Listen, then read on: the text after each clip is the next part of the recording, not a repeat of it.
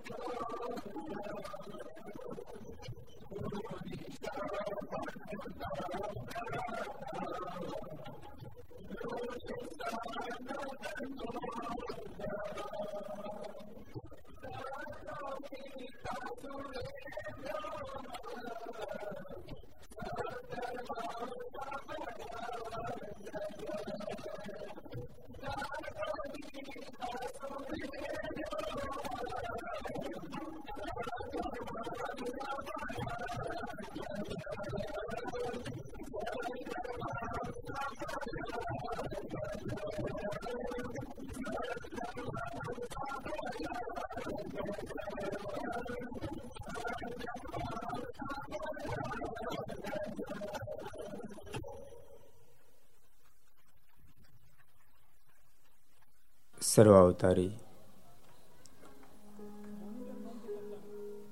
ઈષ્ટદેવ, ભગવાન સ્વામિનારાયણ મહાપ્રભુ પૂર્ણ કૃપાથી પરમ પૂજ્ય ધર્મ ધોરણધર એક હજાર આઠ આચાર્ય શ્રી રાકેશ પ્રસાદજી મહારાજાના પૂર્ણ રાજ્યપાથી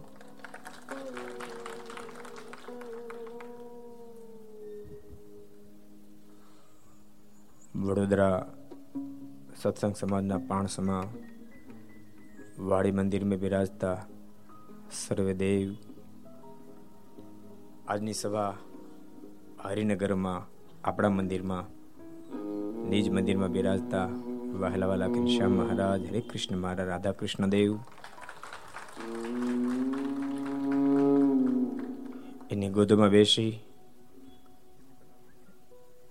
વડોદરાના આંગણે હરિનગરમાં વિક્રમ સંવંત બે હજાર સત્યોતેર, મહાસુદ છઠ બુધવાર તારીખ સત્તર બે બે હજાર એકવીસ, ત્રણસો ને સત્તાવીસમી આ ઘરસભા.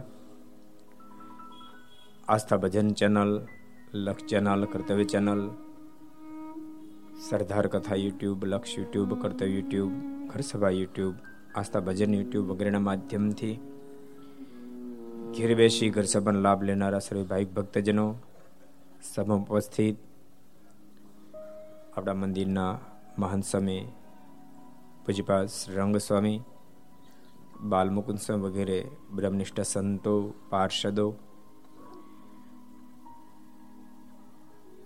ઘર સભાનો લાભ લેવા માટે પ્રત્યક્ષ આવેલા સર્વે ભક્તોને ખૂબ એથી જાજે કે જય સ્વામિનારાયણ.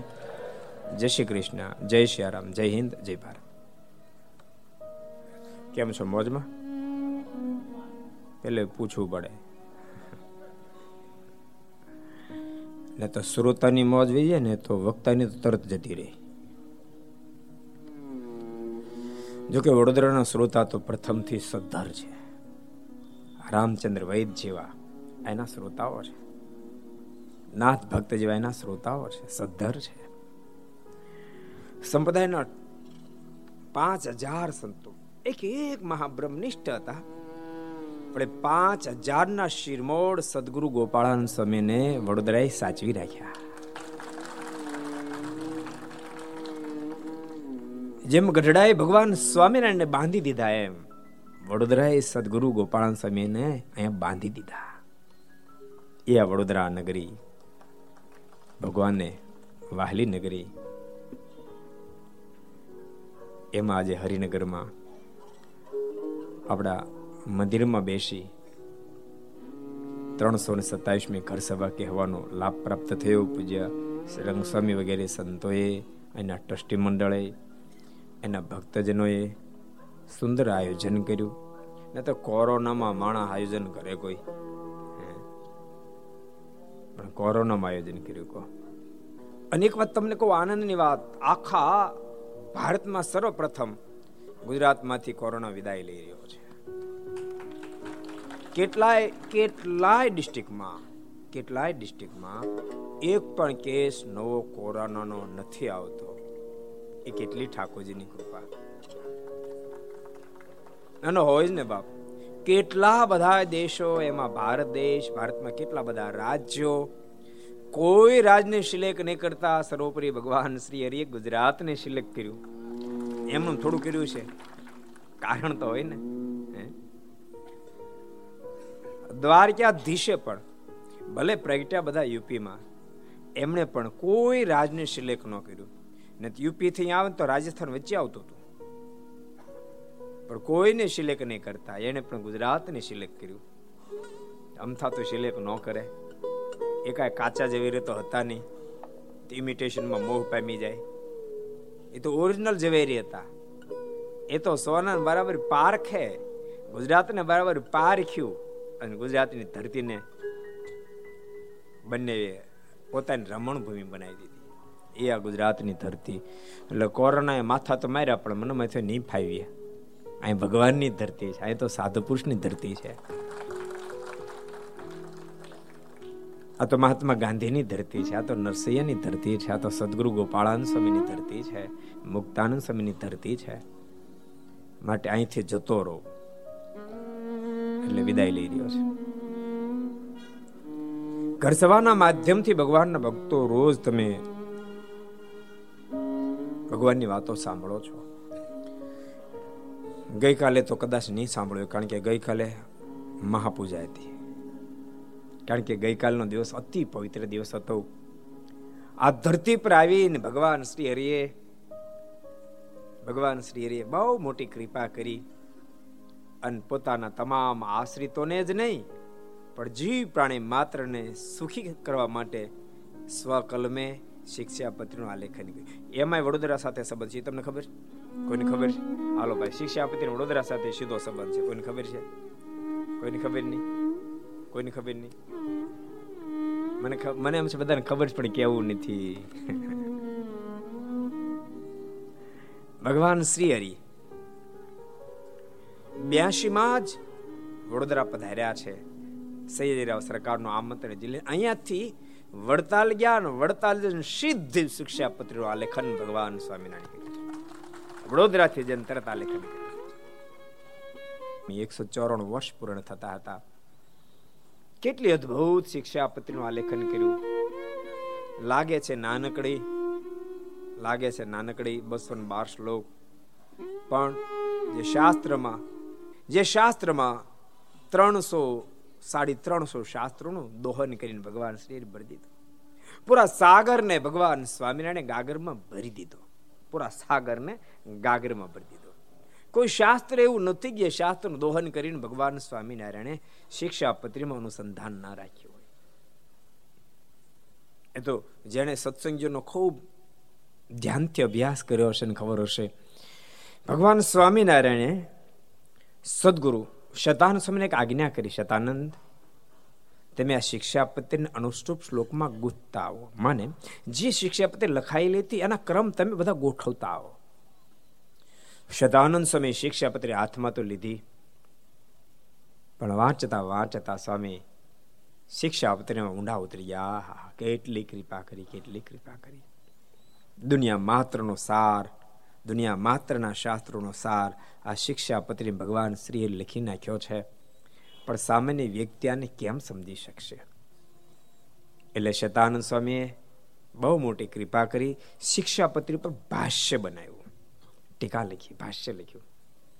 અને ભગવાન શ્રી હરિ દાદાના દરબારમાં બિરાજમાન હતા અને શિક્ષાપત્રી અને ભાષ્ય બંનેને લઈને શતાનંદ સ્વામી દરબારગઢમાં પધાર્યા.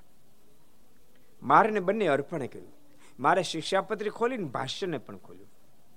પણ એકાદ પાનું વાંચીને એટલા બધા મહારાજમાં આનંદ મહારાજ આનંદમાં આવી ગયા. એટલા બધા આનંદમાં આવી ગયા. મોજમાં આવેલા ભગવાન સ્વામિનારાયણે મુક્તાનંદ સ્વામીને સંબોધીને કીધું. મુક્તાનંદ સ્વામી કહે છે કે સ્વામી, શતાનંદ સ્વામી તો કમાલ કરી નાખી, ભાષ્ય લખીને કમાલ કરી નાખી. મદ અભિપ્રાય આશિતવાન શેષત. મારો રહ્યો છો બધો જ અભિપ્રાય ભાષ્યમાં લખી નાખ્યો છે. બોલતા બોલતા અતિ પ્રસન્ન થયેલા ભગવાન શ્રી હરિએ શતાન સ્વામી પોતાની પાસે બોલાવ્યા. પોતાની અડધી ગાદી ખાલી કરી, પોતાની બાજુમાં બેસાડ્યા. અને કર દદો તત્શીર શ્રી પ્રભુ. પોતાના બંને વરદ હસ્ત સદગુરુ શેતાન સ્વામી મસ્તક ઉપર પધરાવ્યા. એવા ઘણા બધા મહાપુરુષ સંતો, ભક્તો છે કે જેના ઉપર પ્રસન્ન થઈને ભગવાન શ્રી હરિએ એક હાથ મસ્તક પર મૂક્યો હોય, પરંતુ બે હાથ પ્રસન્ન થઈ અને કોઈ મહાપુરુષ પર મૂક્યા હોય તેવા તો માત્ર માત્ર એક સદગુરુ શતાનંદ સ્વામી છે. એ ગ્રંથરાજ શિક્ષાપત્રી, એને ગઈકાલે એકસો પંચાણુંમો જન્મ જયંતિ દિવસ હતો. ભગવાન શ્રી હરિએ બહુ અદભુત શિક્ષા આપતે લખીને આશીર્વાદ આપ્યા. ભક્તો, એક મહાપુરુષ આશીર્વાદ આપે તો જીવાત્માનો બેડો પાર થઈ જાય. શિક્ષાપત્રી ભગવાન સ્વામિનારાયણે બે પાંચ દસ પચીસ જણા આશીર્વાદ બધાને આશીર્વાદ આપી દીધા. અને ભાઈ ખજાનો જબરો બધાને આશીર્વાદ આપ્યા. એ પાલયંતી મનુજાહા સત્શાસ્ત્ર પ્રતિપાદિતા સદાચારણ સદા તેત્ર પરત્ર ચ મહાસુખા હે ભક્તજનો, આ મારી લખાયેલી શિક્ષા પદ્ધતિ, જે કોઈ પાલન કરશે, એ પુરુષ હોય, નારી હોય, એ ભારતમાં રહેતો કે કોઈ દુનિયાના દેશમાં રહેતો હોય એ મારો શરણાગત બન્યો હોય, એ તો કોઈ પણની સાથે નિષ્ઠાની હોય.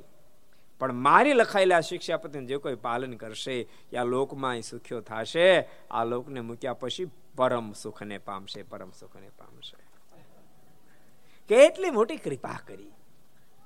જે કોઈ પાલન કરશે, જે કોઈ પાલન કરશે આ લોકમાં સુખ્યો થશે, આ લોકને મૂક્યા પછી પરમ સુખને પામશે. અને મહારાજે સાવધાન પણ કર્યા. તાન ઉલ્લંઘ્યાત્ર વર્તન તે તું સ્વયં બુદ્ધયા અને ઉલ્લંઘન કરીને બુદ્ધથી જે વર્તશે આ લોકમાં દુખ્યો થશે અને લોકને મૂક્યા પછી પણ ભયંકર દુઃખને પામશે. એવો આદેશ આશીર્વાદ અને સાવધાની બંને સ્વયં ભગવાન સ્વામિનારાયણે આપણને આપી.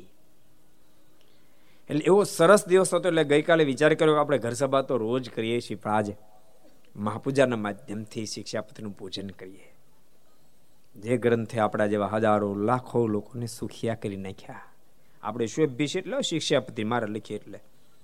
બધું લખી નાખ્યું, બધું લખી નાખ્યું. કાંઈ બાકી ન રાખ્યું. આ લોકોને બધું લખ્યું પર લોકોને બધું લખી નાખ્યું, કશું બાકી જ ન રાખ્યું. તિલક ચાંદલો મારો આશ્રિત કરે, વળી કેવો કરે? શેનાથી કરે? કાંઈ બાકી નહીં. ચાંદલો કરે, એવું તેને કીધું. ચાંદલો કરે. કોને? બધાને. ત્રણને ચાંદલો લોકો બે ને છૂટ આપી.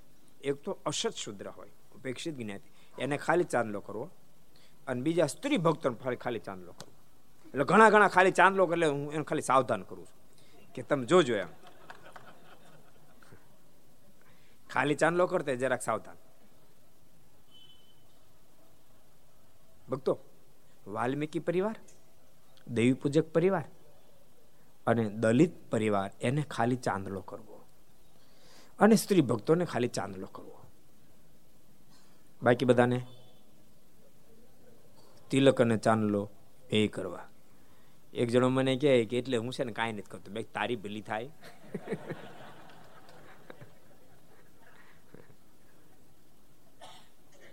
અદ્ભુત અદ્ભુત આજ્ઞાઓ કરીને આપણને સુખ નહીં, પરમ સુખ સુધી ભગવાન સ્વામિનારાયણે પહોંચાડી દીધા. એવા ભગવાન શ્રી હરિની લખાયેલી શિક્ષાપત્રીનો કાલ એકસો ને પંચાણુંમો જયંતિ દિવસ હતો, જેથી કરીને ગઈકાલે ઘરસભા નહોતી. પરમ દિવસે ઘરસભા એમાંથી ઘણા બધા ભક્તોએ સાંભળી હશે. એમ અદ્ભુત પ્રસંગે ગાયો હતો. ડોશી નામ યાદ રહ્યું? કોને યાદ છે? કો લ્યો. સેજીબાઈ વિશેજીબાઈ પણ ખરેખર આવો. કે આમ હિંમત વાળા કેટલા છે? અને ભાઈ એક એક વાત સમજો ભરાડી ભગત થાય ને ભગત થાય ને ત્યારે ભરાડીને કોઈ આંબી ન હોગે. એવો ભગત થાય. તેવું કઈ નહીં કે પુરુષમાં ભરાડી હોય. હા લેડીઝમાં ભરાડ્યું ન હોય. અમારે કરતા તમારો દાદો અનુભવ હોય. ન હોય. બોલો તો. હોય કે ન હોય? બોલો, આ બોલી નહીં શકતા બિચારા. તમે વિચારો કરો શું સ્થિતિ છે? ઓલો પ્રસંગ મને આજે યાદ આવી ગયો એટલે તમે કહો. એક જણ તાજું મુંડન હતું. અને સરદાર આવેલો એટલે મેં કીધું, કેમ આ મુંડન કર્યું? મારા મનમાં કે કંઈક સાધુ થવા ગયો છે ને તેડી આવ્યા છે. મેં કેમ મુંડન કરાયું? મને કે મારા પપ્પા ધામમાં ગયા. એને ઓળખતો. મેં કીધું, ઓહો, તારા પપ્પા ધામમાં ગયા? ગયા ત્યારે કશું બોલ્યા હતા મને કે, બોલું બોલું થયા હતા ઓઠ ફફડ ફફડ થાવે ને તે રીતે પણ મારા મમ્મી સામે ઊભા એટલે કશું બોલી ન ગયા કે.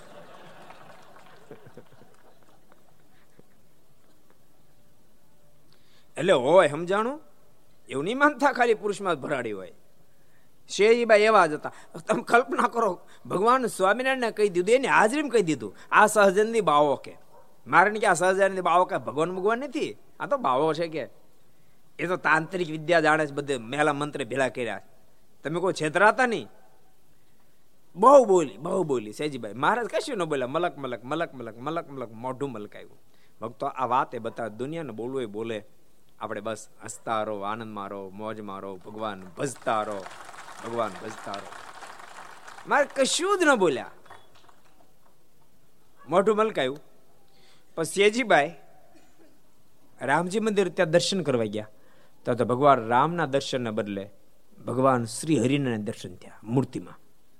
વિચાર કરવા મળી શેજીભાઈ અરે, આ સહજાનંદ બાબુ અહીં ક્યાં પૂગ્યો લઈને પાછી સભામાં ગઈ ન્યાય મહારાજ બેઠા હતા. અહીંયા તો રામચંદ્ર રૂપે દર્શને પરે અહીંયા રામચંદ્ર? વળી પાછી મંદિરે ગઈને, પાછી મારા પાસે બે ચાર ફેર ધક્કા ખાધા. મહારાજ કે એ શેજી કેટલાક ધક્કા ખાવો માન તો ખરી હવે. એમ ભગવાન છીએ શેજીભાઈ હાથ જોડ્યા કૃપા નાથ આપતો સ્વયં સર્વેશ્વર, પરમેશ્વર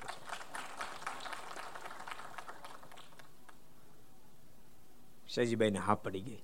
અને કામ થઈ ગયું. હું થઈ ગયું? કામ થઈ ગયું. જેને જેને હા પડી જાય કામ થઈ જાય. આ ઘર સભા સાંભળીને જેને જેને હા પડી જાય બધા એનું કામ થઈ જાય. જો કામ આપણે કરો ને તો આપણે ખાલી હા પડાવવાની કામ ઠાકોરજીને કરવાનું છે. સમજાનું કામ ઠાકોરજીને કરવાનું. સેલ્સમેન માલ વેચે, બનાવે નહીં. શું કહો હે? એ કામ સેલ્સમેન, અમે અમારું કામ? કામ કરી દેવા નથી. યાદ રાખ, કામ બતાવવાનું છે. કરે ઠાકોર. માલિક એ છે. અમે સેલ્સમેન છે સાધુ સેલ્સમેન છે અને તમને ખબર? માલ સેલ્સમેન આધારે વેચાય. આમ તો થોડા પગાર ચૂકવે. સાધુ ને બાળે ભાખ દઈને પગમાં પડે સાધુ ને બાળે ભાખ દઈને પગ. એ નાનો પગાર છે? કહો. ને તમારો છોકરા પૈકી નથી લાગતા, લાગે છે? સાચું બોલજો ખોટું બોલો દાદી મને આમ છે, લાગે લાગે હગા છોકરા નથી લાગતા ને એની જેની હાટ તમે આખી જિંદગી તૂટ્યા હો. અને તમે એક જણાના સ્વામી કહેવું તમને ખબર છે? સ્વામી કહેવા તમને ખબર? ખબર? છે નથી ખબર? તમારા ઘરવાળાને તમે સ્વામી કહેવા. શું કહેવા? સ્વામી, પણ તો એ નથી પૈયે લાગતા, બોલો. એ નથી લાગતા. અને અમને બાળે બાઘ દેખાના પગમાં પડે. નાના બાળક હોય તો ભલે, યુવાન હોય તો ભલે, દાદા મુક્ત ઊભા ન થાય કે એ પડે હતા પગમાં. શું કામ ખબર? સેલ્સમેન છે અમે. સેલ્સમેન પગાર ઠાકોરજી ચૂકવ્યા કારણ કે ભગવાનને ઓળખાવાનું કામ તો બાપ સાધુ કરે.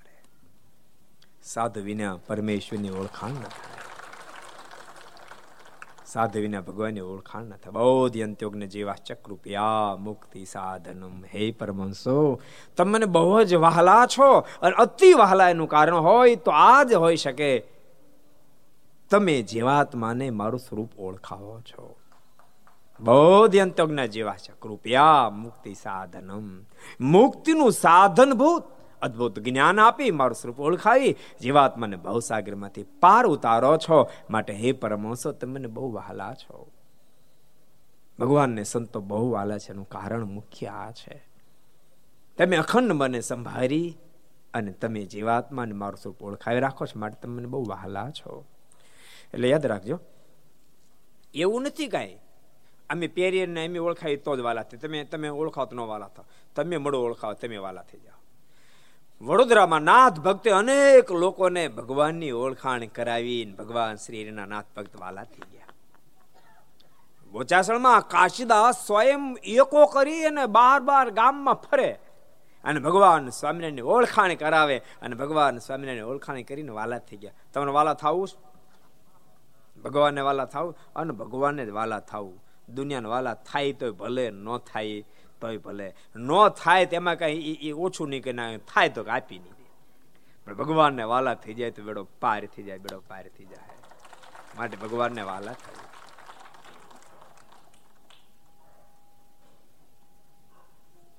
સેજીભાઈ હાથ જોડીએ. કૃપા ના તપ્ત સ્વયં સર્વેશ્વર, પરમેશ્વર છો.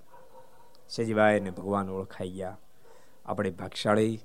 આપણને પણ એ ભગવાનની ઓળખાણ થઈ ચૂકી. થઈ ગઈ. પણ તેમ છતાં એ સદગુરુ ગુણાતીતાન સ્વામી વાતોમાં એક બહુ અદભુત વાત અને પહેલી જ વાત લખી પાછી. પહેલી જ વાત લખી. સ્વામી કે ભગવાન ને સંતનો, સ્વામીને પહેલી જ વાતમાં શબ્દ. સ્વામી કે ભગવાનને સંતનો ખૂબ મહિમા સમજી નિત્ય ગાય રાખો. નિત્ય ગાય રાખો. ભગવાનનો નિત્ય મહિમા ગાઓ.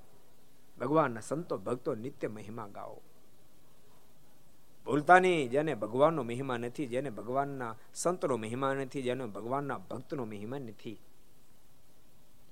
એનું ભગવાન એનું સારું કરી. શકે એમ ભગવાન સ્વામિનારાયણે પોતે, યાદ રાખ, પોતે વચરામૃતની અંદર પ્રથમના બોતેરમાં વચરામૃતમાં સ્વામી ભગવાન સ્વામિનારાયણ બોલ્યા. હું બોલ્યા? જેને મારો મહિમા નથી, જેને મારા સંતનો મહિમા નથી, જેને મારા ભક્તનો મહિમા નથી, એનું હું સારું કરવા જાઉં, હું સારું કરવા જાઉં. તમે શબ્દ તો વિચારો. જેને મારો મહિમા નથી, મારા સાધુનો મહિમા નથી, મારા ભગતનો મહિમા નથી, એનું હું સારું કરવા જાઉં, તો પણ સારું કરી ન શકું. અને શબ્દો યાદ રાખજો. મહારાજ કે જેને મારો મહિમા છે, જેને મારા સંતનો મહિમા છે, જેને મારા ભક્તનો મહિમા છે, એનું કાળ, માયા કર્મ ત્રણે મળીને ખરાબ કરવા માટે અંતો પડે એનો વાકો વાળ ન કરી શકે, એનું ખરાબ ન કરી શકે. ખૂબ મહિમા સમજીને ભગવાનના ભક્તો ખૂબ ભજન કરશો. મહારાજ બહુ મોટી કૃપા કરી. હરિનગરમાં મંદિર પેલો મળ થયો તો બીજાના બીજું થોડું થોડું થાંભલા ઊભા થયા ત્યારે આવ્યો હતો. પણ પૂજ્ય શ્રી રંગસ્વામી ખૂબ દાખલો કરી. અદભુત મંદિર. આખું મકરાણા માર્બલમાં તૈયાર કરાયું. માર્બલમાં ઘણા પ્રકારના આવે. સમજાણું? હજારો પ્રકારના માર્બલ આવે. પણ એમાં નંબર વન હોય જેને કોઈ બેટ ન કરે એવો માર્બલ હોય તો મકરાણા માર્બલ. કોઈ માર્બલ બેક ન દુનિયાનો કોઈ માર્બલ બેક ન કરી શકે. એવું ભવ્ય મંદિર પૂજ્ય સ્વામી બનાવ્યું એના પટાંગણમાં આજે આપણે ઘર સભા સાંભળી રહ્યા છીએ. એક જ આપણે નવો એક પ્રસંગ જોઈએ. એક વખત ભુજમાં શ્રીજી મહારાજ સુતા હિરજીભાઈને ઘેર બિરાજમાન હતા. મારે ભુજ ખૂબ વાલું. ભુજના ભક્તો ખૂબ વાલા અને ભક્તો એવા વાલા ભક્તો એવા જેથી કરીને પરાણે વાલ થાય. વાલ ભક્તો એ કોઈ ઘન પદાર્થ નથી કે આપી દીધું. ગુણે કરીને વાહલ થાય છે. અવગુણે કરી અને ભક્તો માણસ દૂર થાય છે. વાલ થવાનું કારણ ગુણ છે. ભુજના ભક્તોને એવા ગુણ, આજે આજે ભુજના ભક્તોના ગુણ એવા છે કે આપણને હેત થાય, આજે છે. તે દિવસે હતું ને આજે એ તો એમ જ હોય ને. દસ વર્ષ પહેલા જે આંબામાં કેસર કેરી આવતી હોય, પછી એમાં ભડદામડે આવવા. કે દસ વર્ષ પહેલા આંબામાં કેસર આવતી હતી. એ ધીમે ધીમે ધીમે કરતા ભડદા આવવા. થાય એવું? એ તે દિવસે કેસર આવે પાંચ વર્ષ પછી કેસર આજે કેસર પાંચ વર્ષ પછી એમાં કેસર જ આવે, સમજાય ક્યારેક બની શકે એવું, બની શકે એવું કે જોગ બરાબર ન થાય, તો ક્યારેક ક્યારેક કેસરના આંબામાં એક કેરી ન આવે. જેને બગીચા છે ને ખબર ભાવનગરનો બગીચો, ભાવનગર મંદિરને બગીચો, પાંચ છ વીઘાનો છે. તે ક્યારેક ક્યારેક તો જબરા આંબા પણ હાવ એક એક કેરી ન હોય. એવું બને. પણ ફરીને આવે તો કેસર જ આવે. આવે તો કેસર જ આવે. એટલે ભુજના ભક્તો એ ખરેખર આપણને વહાલ થાય એવા ભક્તો છે. એટલે મહારાજને ખૂબ વહાલા હતા.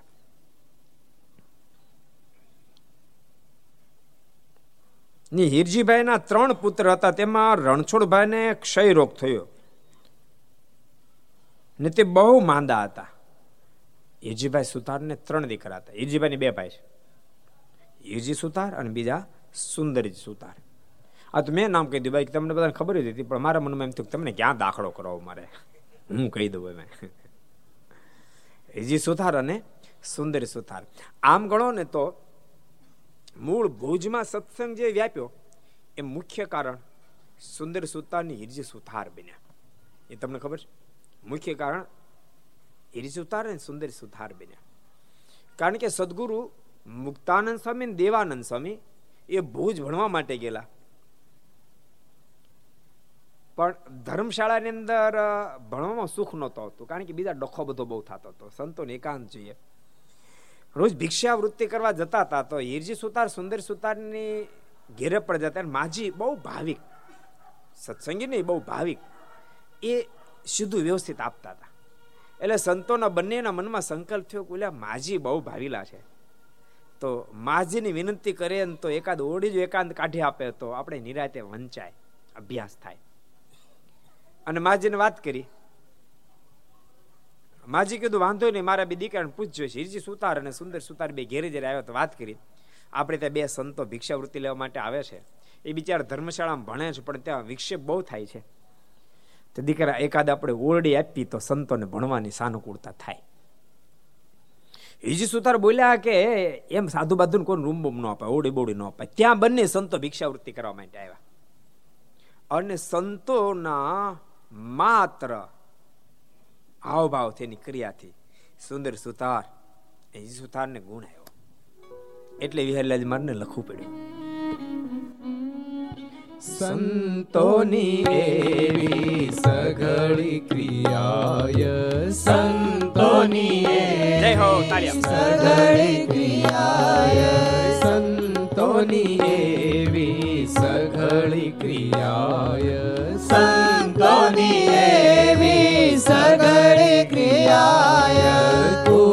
સંગી દેખી સતસંગી થાય સંગી દેખી સતસંગી થાય સંગી દેખી સતસંગી થાય કો સંગી દેખી સતસંગી થાય ખાવું પીવું બે સૌ સુવું જોવું ખાવું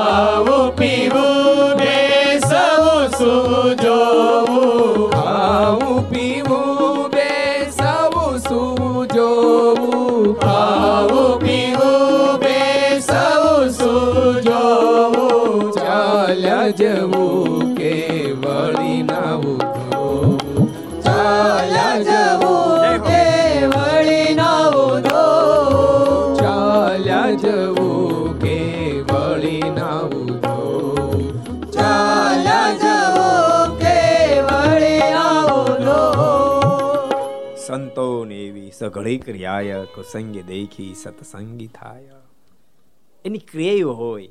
કુસંગ એટલે ભક્તો અહીં યાદ રાખજો. કુસંગ એટલે ક્યારેક આપણે કેવું માની ખબર? ભગવાન સ્વામિનારાયણ માની સત્સંગી બાકી દુનિયા કે કુસંગી. એવું નથી. યાદ રાખજો, એવું નથી. કુસંગ એટલે અનેક પ્રકારના કુસંગ જેને વળગેલા છે. વેસનો કુટેવો, કુલક્ષણો. એને પણ ખરેખર સંત મળે તો એના દર્શન માત્રથી એની ક્રિયાને જોઈને એ ફેલને છોડી અને એને હરિભગત થવાનું મન થઈ જાય, સત્સંગી થવાનું મન થઈ જાય. માને દુર્ગુણને છોડીને સદગુણી થઈ જાય. બાકી ભક્તો સ્વામિનારાયણ સંપ્રદાયમાં, સ્વામિનારાયણ સંપ્રદાયના આશ્રિતોને સત્સંગી શબ્દ સંબોધે છે. વૈષ્ણવ સંપ્રદાય વૈષ્ણવ કહે છે. કોઈ રામાનંદી કે એ એ બધા શબ્દ જ અલગ અલગ છે, બધા પર્યાય શબ્દો છે. જેમ પાણી કહેવાય, જળ કહેવાય વોટર કહેવાય, ભૂ કહેવાય, ભૂ ખબર? ના ના. ભૂ પીવું બેટા? ભૂ પીવું? ભૂ પીવે તોય ભલે પાણી પીવે તોય ભલે વોટર પીવે તોય ભલે. બધું એક જ સરખું છે. એમ સત્સંગી માને દિવ્ય ગુણથી સભાર. સતામ સંગ ઇતિ સત્સંગ સત્સંગ અશ અસ્તિ ઇતિ સત્સંગી. જે ચારનો સંગ કરતો થઈ જાય. કોણ ચાર? સત્ય એવા પરમાત્મા, સત્ય એવા સંત, સત્ય શાસ્ત્ર અને સત્યો ધર્મ એનો સંગ કરતો જેનો આત્મા થઈ જાય ને સત્સંગી કહેવાય. એ પછી વૈષ્ણવ હોય તોય ભલે રામાનંદી હોય તોય ભલે, એ પ્રભુ રાઘવને માનતો હોય, ભગવાન કૃષ્ણને માનતો કે ભગવાન સ્વામિનારાયણને માનતો હોય બધાને સત્સંગી શબ્દ સંબોધી શકાય છે. એટલે એ ચારનો સંગ કરતો થઈ જાય. સંતોની ક્રિયા એવી. સદગુરુ મુક્તાનંદ સ્વામી, દેવાનંદ સ્વામી જોઈ બંનેનું ગુણ આવ્યો પછી એના છાણા ભરવાને છાણામાં ખબર પડે? આ સિટીમાં તો કેમ ખબર પડશે? છાણા ખબર પડે? એમ? કેવું પડે? તમે ક્યાં છાણા ગોતી આવ્યા?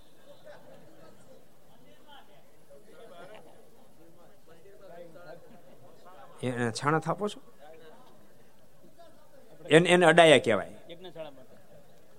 છાણા થાપે અચ્છા. વાહ કેવું પડે એટલે તમે તો જ્ઞાની થઈ ગયા હો, ગૌશાળા થઈ તે. તે મંદિર આવતા થયા ને તે ગૌશાળા દર્શન થયા ને તે છાણને ખબર તો કાંઈ ખબર ન પડે. મંદિર આવતા રહેવું. બધાને કહું છું, આવું સરસ મંદિર બન્યું. રોજ મંદિર દર્શન કરાવું. હવે લોકડાઉનનો સમય પૂરો થયો. પરમ જે મારે સરદાર તે બોલ્યા હતા હમણાં. જોવું કારણ કે મંદિર છે ને, એ નિર્ગુણ સ્થાન છે. તમે ઘેરે લાખ માળા કરો મંદિર બેસીને એક માળા કરો ને તો એનું જાજુ ફળ થાય. એ મંદિરની મહાનતા છે. આપણા ઋષિ મહર્ષો કે આપણા પૂર્વજો કે ભગવાન શ્રીહરી કે ગાંડા નહોતા, તે આપણી પાસે મંદિરો કરાવડાવ્યા.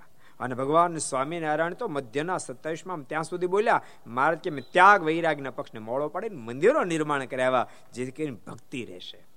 એટલે બધા ભક્તોને કહું છું, મંદિરે આવજો. ઘણા ઘણા થોડી બુદ્ધિ વાપરે, શું કે ખબર? સ્વામી કે મંદિરમાં તો ભગવાન છે મેં અમે ઘેરે માળા ફેરવી છે.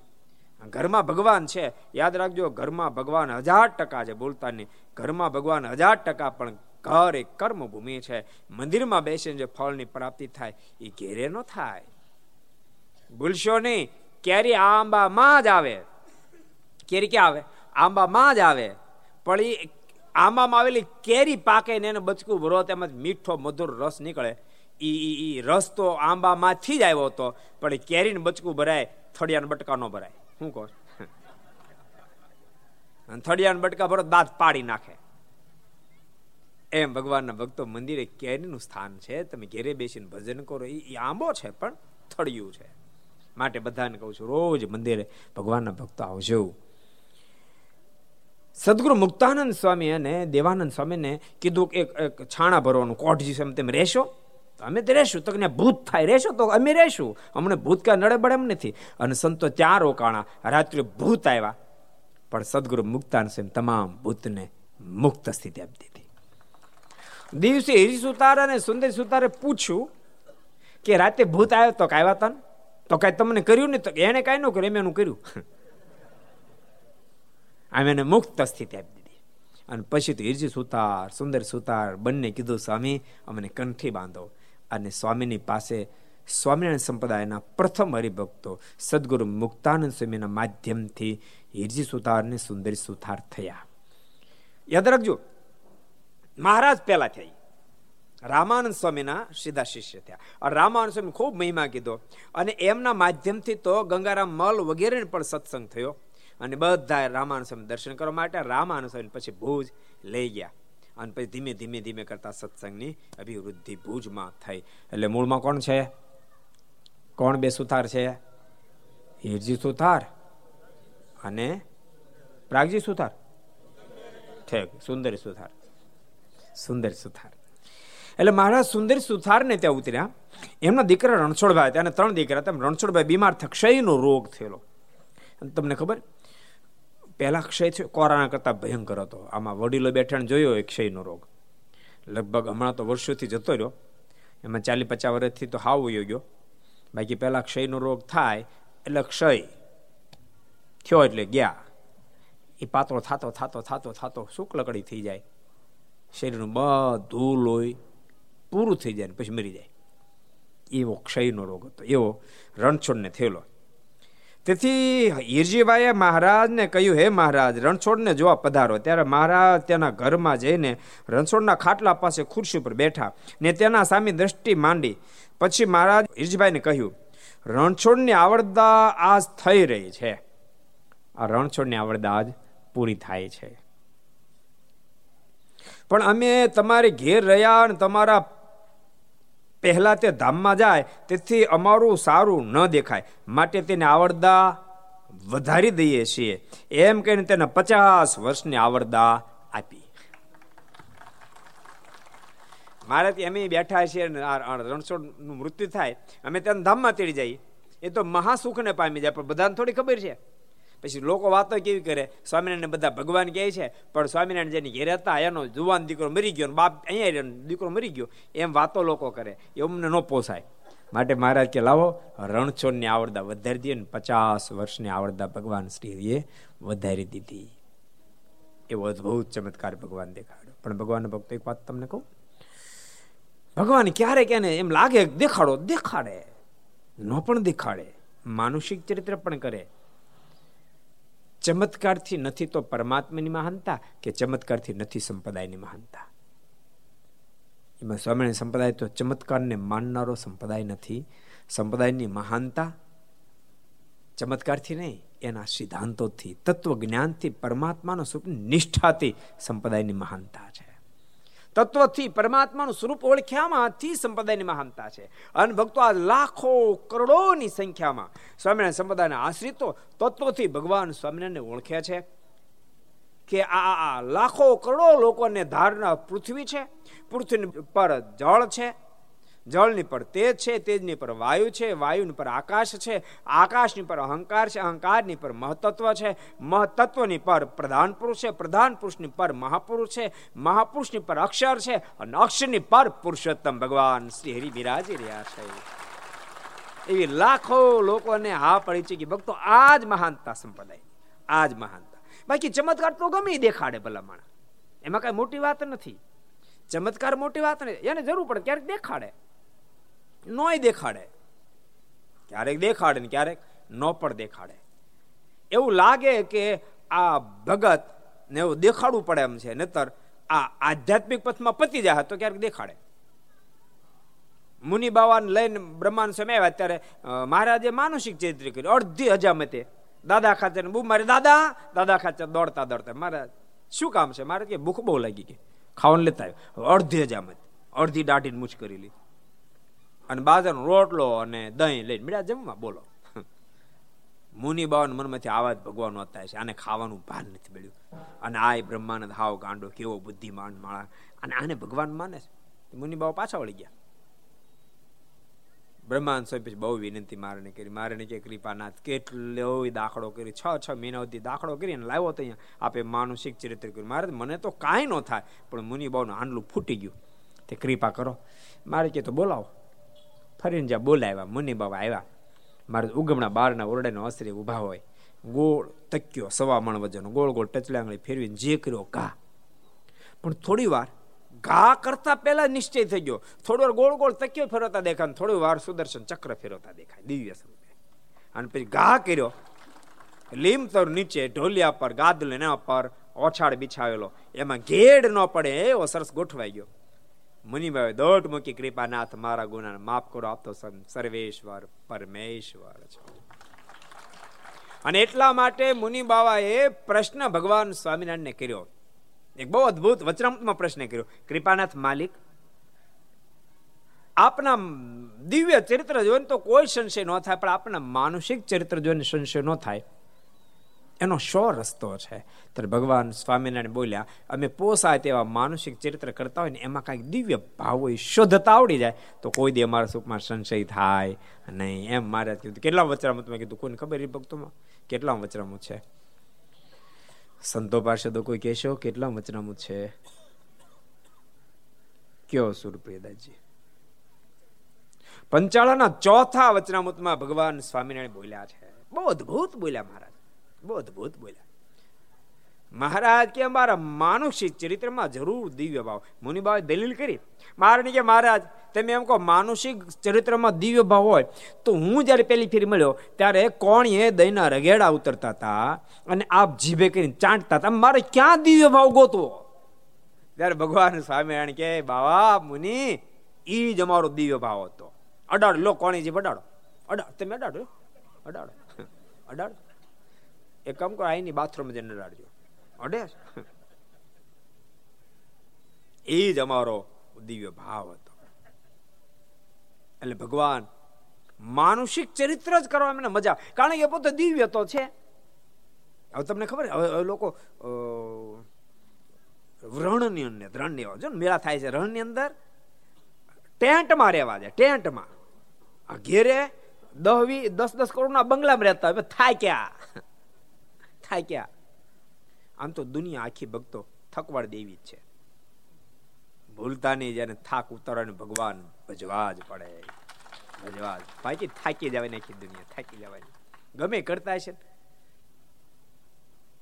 માનો કે મજૂરી કામ કરતા ને, વાંકા વાંકા કામ કરતો ખેતરમાં કામ કરતા ને, મગફળીને વળુકા, તો પછી ઊભો થાય આ થાક્યા એમ કે ઊભો થાય.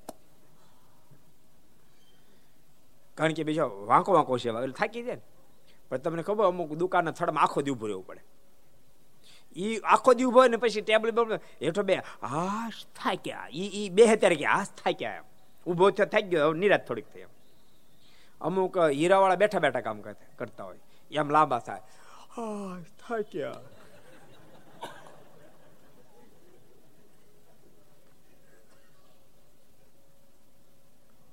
એટલે લાંબો થયો, એટલે થાક ઉતરે એમ. પણ હમણાં કોરોનામાં હુઈ હુઈને થાક્યા આખી દુનિયા સહજમાં થકવાડ દેવાના સ્વભાવ વાળે છે. જેને થાકમાંથી બહાર નીકળવું હોય, એને ભગવાન ભજતા રહેવા, ભગવાન ભજતા રહેવા. ભગવાન ભજે એ જ બાપ. જન્મ મરણના થાકમાંથી બહાર નીકળી શકે, બાકી કોઈ નીકળી ન શકે. માટે બધાને કહું છું, વ્યવહાર તો કરવા જ પડે. વ્યવહાર કરવા પડે દુનિયામાં આવ્યા એટલે, પણ માત્ર વ્યવહાર કરવા નથી આવ્યા. વ્યવહાર કરતા કરતા ભગવાન ભજતા રહેજો ભજતા રહેજો ભજતા રહેજો. અહીં નિત્ય તમને સંતોનો જોગ છે. સંતો પાસે બેસી કથા વાર્તા સાંભળવાના અંગ પાડજો. કથા વાર્તા વિના કોઈ દી સારા ગુણ નહીં આવે જે ગુણ પરમાત્માને રીઝવી શકે. એનો ખૂબ ખટકો રાખજો. ખાસ બધા ભક્તોને ભલામણ કરું છું.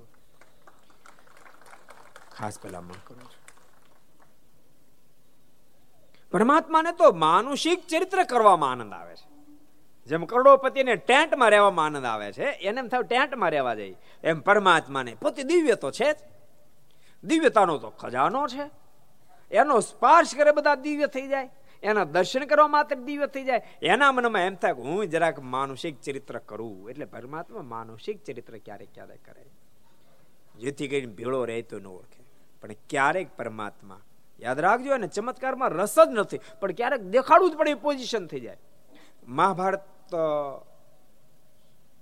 નો ઇતિહાસ જેને મહાભારત વાંચ્યો એને ખબર છે અર્જુને આમને સામને સેના જ્યારે ગોઠવાણી અને અર્જુને જ્યારે કૌરવની શાહીન ઉપર દ્રષ્ટિ નાખી ભીષ્મ પિતામાં ગુરુદ્રોણ, કર્ણ, કૃપાચાર્ય, શલ્ય મામા, આ બધાને જ્યારે જોયા, હાથમાંથી ગાંડી ફેંકી દીધું. હું નહીં યુદ્ધ કરું.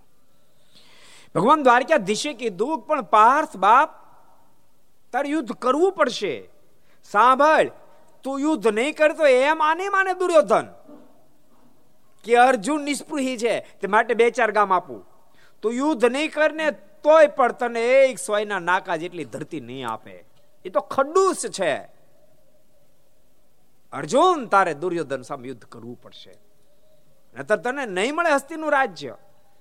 અર્જુનના મોઢામાંથી શબ્દ નીકળ્યા, મને રાજ ન મળે તો મારો જોતું નથી. તો જિંદગી કેમ જિંદગી કેમ જીવીશ? તો ભીખ માગીને જિંદગી જીવીશ. તો કે આલી હું મળ્યો એ તારો ધર્મ નથી. ભીખ માગવી તારો ધર્મ નથી. એ સાધુ બ્રાહ્મણનો ધર્મ છે, ભિક્ષાવૃત્તિ કરીને જીવન જીવવું, તારો ધર્મ નથી. તારે તો દુશ્મનો સામે લડવું પડે. ભગવાને બહુ કીધું, પણ અર્જુન એકના બે ન થયા. અર્જુન એકના બે હજાર ન થયા પછી ભગવાન ઉતાવળા થઈ ગયા. સ્લાંગ મારી રથ ઉપરથી દૂર જઈને ઊભા રહ્યા. અર્જુને કહ્યું, અર્જુન દેખે મેરે સામે અને અર્જુન સામે જોયું તો વિરાટ સ્વપ્ન દર્શન, વિરાટ સ્વપ્ન દર્શન. અર્જુન જોઈ લે દુશ્મનો છે દુશ્મનો સમજો, બધા મળદા પડ્યા હતા.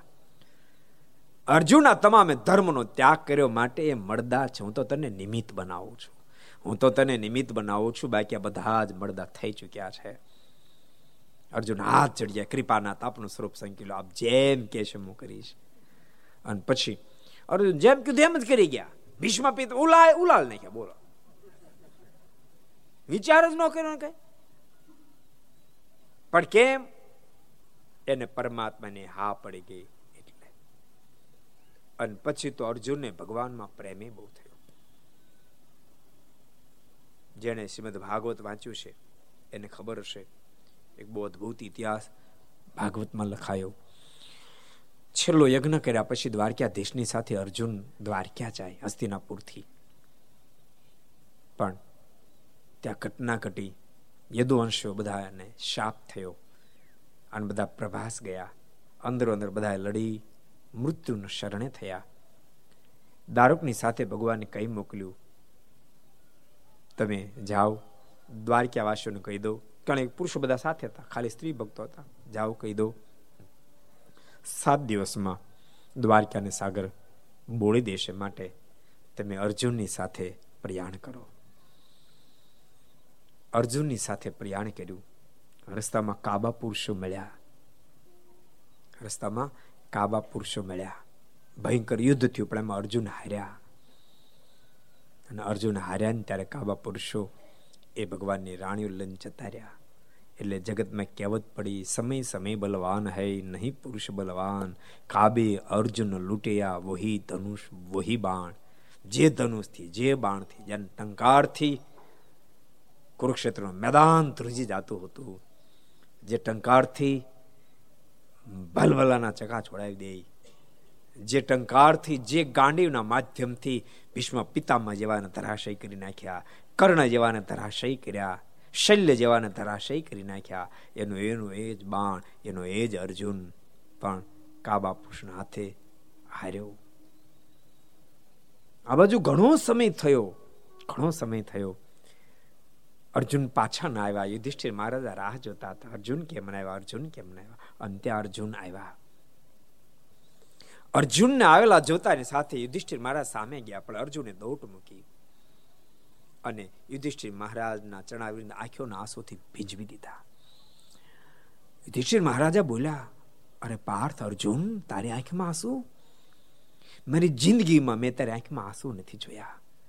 અર્જુન લાક્ષા ગૃહમાં બળી જાય એવી પોઝિશન નિર્માણ થઈ હતી, તેમ છતાં તારી આંખમાં આંસુ નહોતા.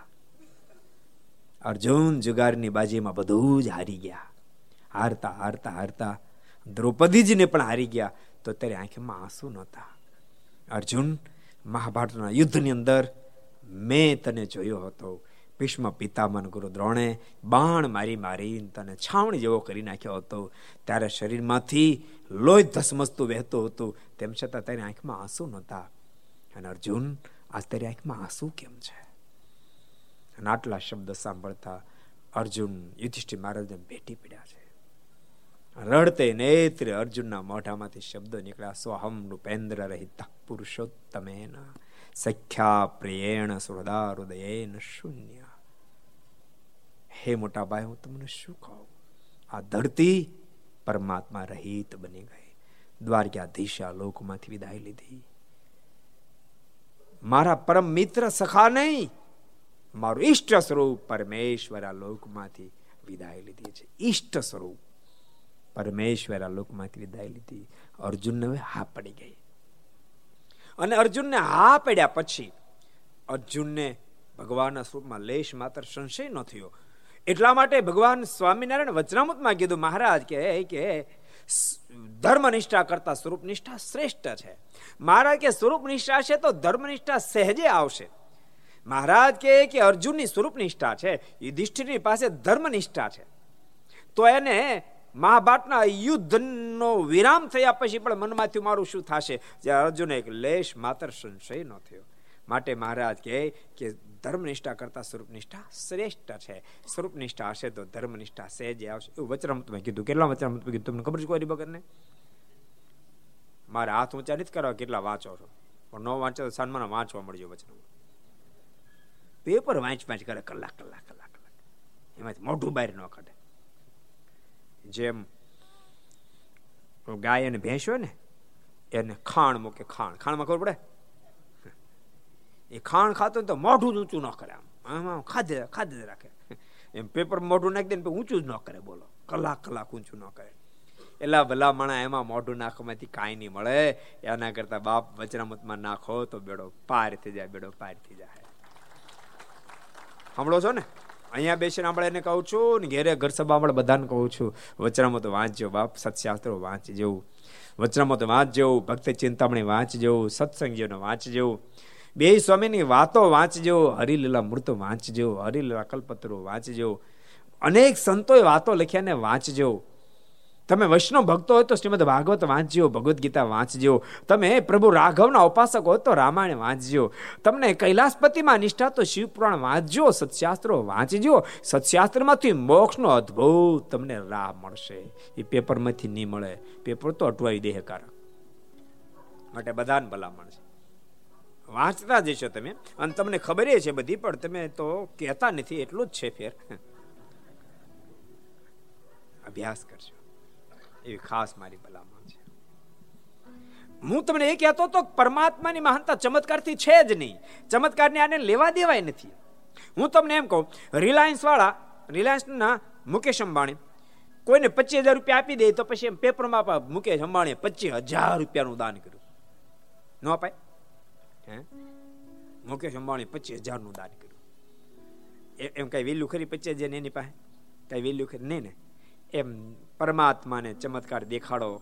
એ તો બાપ મુકેશ અંબાણીને પચીસ હજારના દાન કરવા જેવડી વાત છે. અબજો બ્રહ્માંડ. એક બે નહીં. અબજો બ્રહ્માંડનું ભરણ પોષણ કરનાર પરમાત્મા, ઉત્પત્તિ સ્થિતિને પ્રલય કરનાર પરમાત્મા. હવે એને જરા તરા ચમત્કાર દેખાડો. હવે હવે હવે આ રણછોડને આવડ આપે કઈ મોટી વાત છે? એ ધારે તો અબજો રણછોડને આવડ આપી દે. અબજો ને આપી દે. અને એ ધારે અબજો રણછોડને ટાળી હતી દે. નો ટાળી દે બધું એના હાથમાં છે. પણ આપણું લેવલ નાનું છે ને, પરમાત્માને એટલે ચમત્કાર દેખાડવો પડે. ક્યારેક ક્યારેક ક્યારેક ક્યારેક આપણું લેવલ નાનું છે ને, તે ક્યારેક આપણે આપણે પેછૂટ કેમ સટકી જાય? એમ સટકી જાય આપણી નિષ્ઠા. બધી હાવ માનસિક લીલા કરી જાય ને તો સટકી જાય આપણી પેછૂટીઓ. એટલે અંબોઈ અંબોઈ કે શું કહો? હા અંબોઈ મને યાદ આવી ગયું પેચૂટી નહીં. હા, ચરો આ વિસ્તારમાં કાનમમાં ચરોતરમાં, અંબોઈ ગઈ અમુક અમુક કથાઓ બહુ કરી ને મને અમુક શબ્દ આવડી ગયા. અમારે તાવડી કહે તમારે શું કહે કલાડું. કલાડામાં તમારી ફીર બલાડું થઈ ગયું હતું. તારે. અહીં હાથ આઠ કથા કરી પછી સાવરકુંડલા કથા કરવા ગયો. સ્વયંસેવકો તાવડી જોઈતી તમારે. સ્વયંસેવક આવ્યા. એટલે એમ કીધું કે ભગત એક કલાડું લેતા ને એ બલાડું સમજો. સ્વામી સેવકો પાસે જઈને કે, સ્વામી, બલાડું માંગો. ઓલ્યા બધા હલવાઈ ગયા. સ્વામી, બલાડું શું કરવું છે? ઉંદર થયા છે બહુ. પછી આવ્યા મને કે, સ્વામી, બલાડું કહું અમારે હું બલાને કરવું? કે, આ આ સ્વામી સેવ કે સ્વયં બલાડું મંગાવ્યું. પછી મને યાદ આવે મેં આ ઓલી તાવડી મંગાવી. મેં તાવડી તો કે, એમ કોણ તાવડી? અંબોઈ. અંબોઈ? હા, અંબોઈ.